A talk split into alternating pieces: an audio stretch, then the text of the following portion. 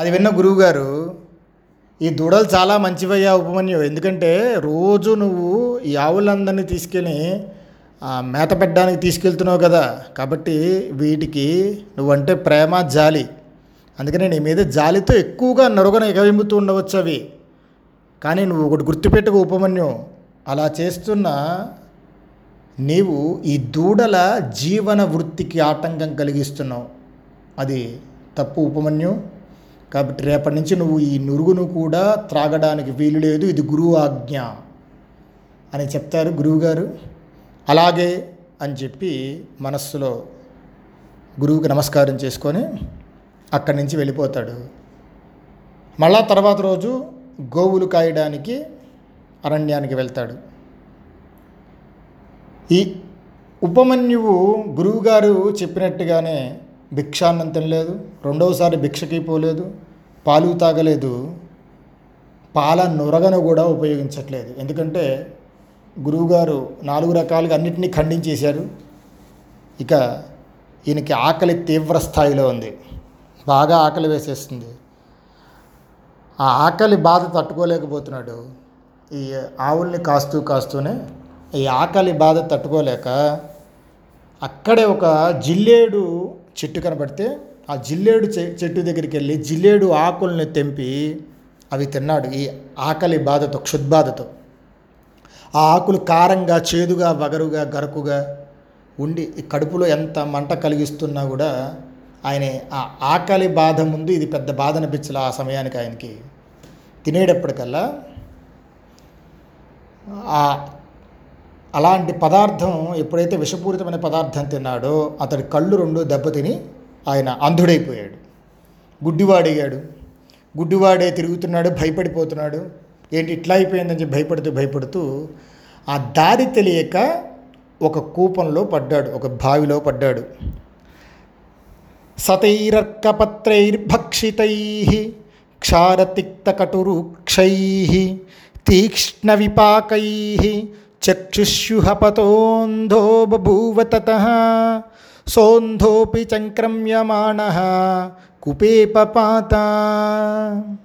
అథ తస్మిన్ నానాగచ్చతి సూర్యే చాస్తాచలావలంబినీ ఉపాధ్యాయః శిష్యానవోచత్ నాయాత్యుపమన్యుః త ఊచుర్వనం గతోగా రక్షితుమితి.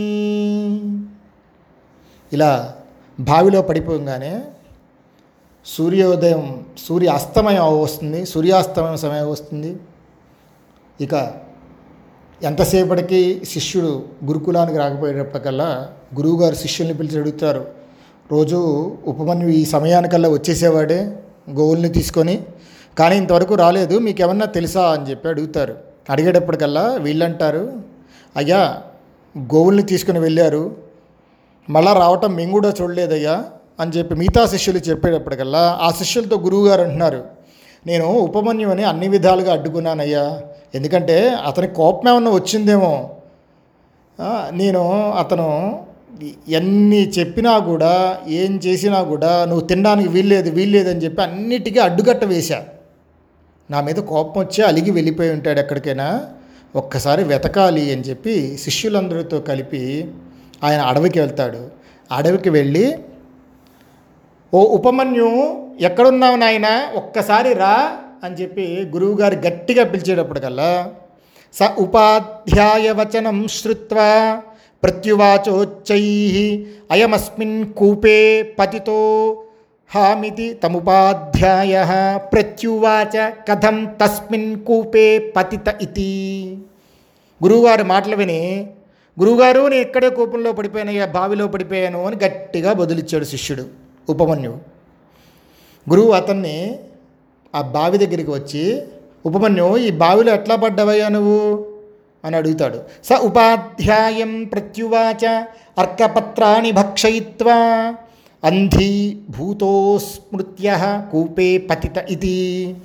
గురువుగారు మీరు ఏం తీసుకోవద్దన్నారు, నాకు బాగా ఆకలేసింది, ఆవు పాలు తాగడానికి వీల్లేదయ్యి, నాకు పక్కన జిల్లే చెట్టు కనపడిందయ్యా, నా ఆకలి బాధ తీర్చుకోవడానికి ఆకులను తీసుకొని తిన్నాను, ఇదిగో ఇట్లా అంధుండయ్యాను, గుడ్డివాడినయ్యాను, దారి తెలియక భయంతో వస్తూ ఉంటే ఇగో ఇక్కడ ఈ బావిలో పడిపోయాను అని చెప్పి గురువుగారికి సమాధానం చెప్తారు శిష్యుడు. చెప్పేటప్పటికల్లా గురువుగారు అంటారు, ఉపమన్యం నువ్వు నేను చెప్పింది చెయ్యి, నీకంతా మంచిగా జరుగుతుంది. ఏవముక్త ఉపాధ్యాయేన ఉపమన్యురశ్వినో స్తోతు ఉపచక్రమే దేవావశ్వినో వాగ్భిరుగ్భిహి. అశ్వినీ దేవతలు అని చెప్పి దేవతలు ఉన్నారు, ఆ అశ్వినీ దేవతలను స్తుతించు, వారు దేవ వైద్యులు, నీకు ఖచ్చితంగా వారు చూపుని కలిగిస్తారు. నా మాట యందు విశ్వాసంతో భక్తి శ్రద్ధలతో అశ్వినీ దేవతలను కొలువు అని చెప్పి ఆ గురువుగారు చెప్పేటప్పటికీ ఉపమన్యువు ఆ ఇద్దరు అశ్వినీ దేవతలను ఋగ్వేద మంత్రాలతో అత్యంత వైభవంగా స్తోత్రం చేస్తారు. ఈ మహాభారతంలో ఈ ఉపమన్యుడు ఏదైతే చేశాడో ఈ స్తోత్రం కనుక మనం చదివిన దాన్ని విన్నా కూడా ఈ నేత్రానికి సంబంధించిన బాధలు ఏమైనా ఉంటాయి కనుక అవన్నీ తగ్గిపోతాయని చెప్పి మనకి మహాభారతం నందుంది. కాబట్టి అత్యంత రమణీయమైన అత్యంత గొప్పదైనటువంటి స్తోత్రాన్ని చేశాడు ఉపమన్యుడు. ఇక్కడ ప్రపూర్వగౌ పూర్వజౌ చిత్రభాను గిరావాశంసామి తపసాఖ్యనంతౌ దివ్యౌ సుపర్ణౌ విరజౌ విమానౌ అధిక్షిపంతౌ భువనాని విశ్వా స్తోతుం న శక్నోమి గుణైర్భవంతౌ చక్షుర్విహీనః పథి సంప్రమోహః దుర్గేహమస్మిన్ పతితోస్మి కూపే యువాం శరణ్యౌ శరణం ప్రపద్యే. ఇలా అనేక శ్లోకములతో అద్వితీయంగా ఈ ఉపమన్యువు అశ్వినీ దేవతల్ని ప్రార్థిస్తాడు. ఈ రీతిన గొప్పగా స్తోత్రం చేసేటప్పటికల్లా అశ్వినీ కుమారులు ఇద్దరు వచ్చి ఉపమన్యు నీ యొక్క భక్తికి మెచ్చామయ్యా, నీ శ్రద్ధ అమోఘమైనది, నీ గురుభక్తి అనన్యమైనది అని చెప్పి వారిద్దరు కూడా ప్రత్యక్షమవుతారు ఉపమన్యువు దగ్గర. మీరు ఒకటి బాగా గుర్తుపెట్టుకోవాలి, ఇక్కడ మనకి కథలో చెప్పేది ఏంటంటే ఒక మాట మీద అది గురువాక్యం, అది ఆ గురువాక్యం మీద శ్రద్ధ ఎవరికైతే కుదురుతుందో వాళ్ళకి ఖచ్చితంగా దైవానుగ్రహం ఉంటుంది అని కథా వృత్తాంతం చెప్తుంది. శ్రద్ధ అంటే మనకి శాస్త్రస్య గురువాక్యస్య సత్యబుద్ధ్యావతారణ ఇది శ్రద్ధ అని చెప్పి చెప్తారు. అంటే ఒక గురువు ఏదైతే చెప్పారో, అంటే గురువు అంటే నీ గురి ఎవరి మీదైతే కుదురుతుందో ఆయన గురువు. ఆ గురువుని మనంతా మనం పట్టుకోలేము, మనం ముందు భగవంతుడి పాదాలు పెట్టుకుంటే ఆ భగవంతుడి పాదాలు పట్టుకున్నందుకు గాను ఆయనే నీ అచంచలమైన విశ్వాసానికి ఒక గురు రూపాన్ని తీసుకొని నేను అనుగ్రహించడానికి వస్తాడు. అలా ఎవరైనా వచ్చి నీకు ఒక మాట చెప్పడం వల్ల నీ జీవితం తిరగచ్చు, ఎంతో అభ్యున్నతి పొందొచ్చు. ఇక్కడ కూడా ఆ శ్రద్ధ ఏదైతే ఉందో గురువుగారు చెప్పిన మాట మీద నువ్వు పడ్డావు, కానీ నేను చెప్తున్నాను నువ్వు అశ్వినీ దేవతలను ప్రార్థించు, తప్పకుండా నీకు ఉన్నతి కలుగుతుందని గురువుగారు చెప్పారు. ఆ మాట పట్టుకున్నాడు, భక్తి శ్రద్ధలతో అత్యంత వైభవంగా అశ్వినీ దేవతలను ప్రార్థించాడు. ఇదిగో ఇప్పుడు అనుగ్రహం పొందాడు.